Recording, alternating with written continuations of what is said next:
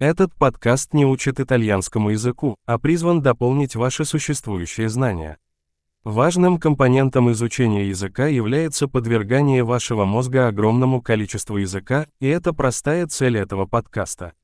Вы услышите фразу на русском языке, а затем ту же мысль, выраженную на итальянском языке.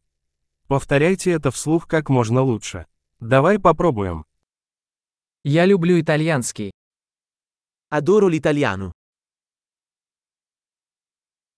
Большой. Как вы, возможно, уже заметили, мы используем современную технологию синтеза речи для создания звука.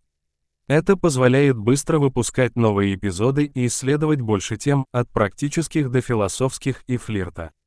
Если вы изучаете языки, отличные от итальянского, найдите другие наши подкасты, название такое же, как у «Ускорителя изучения итальянского», но с другим названием языка.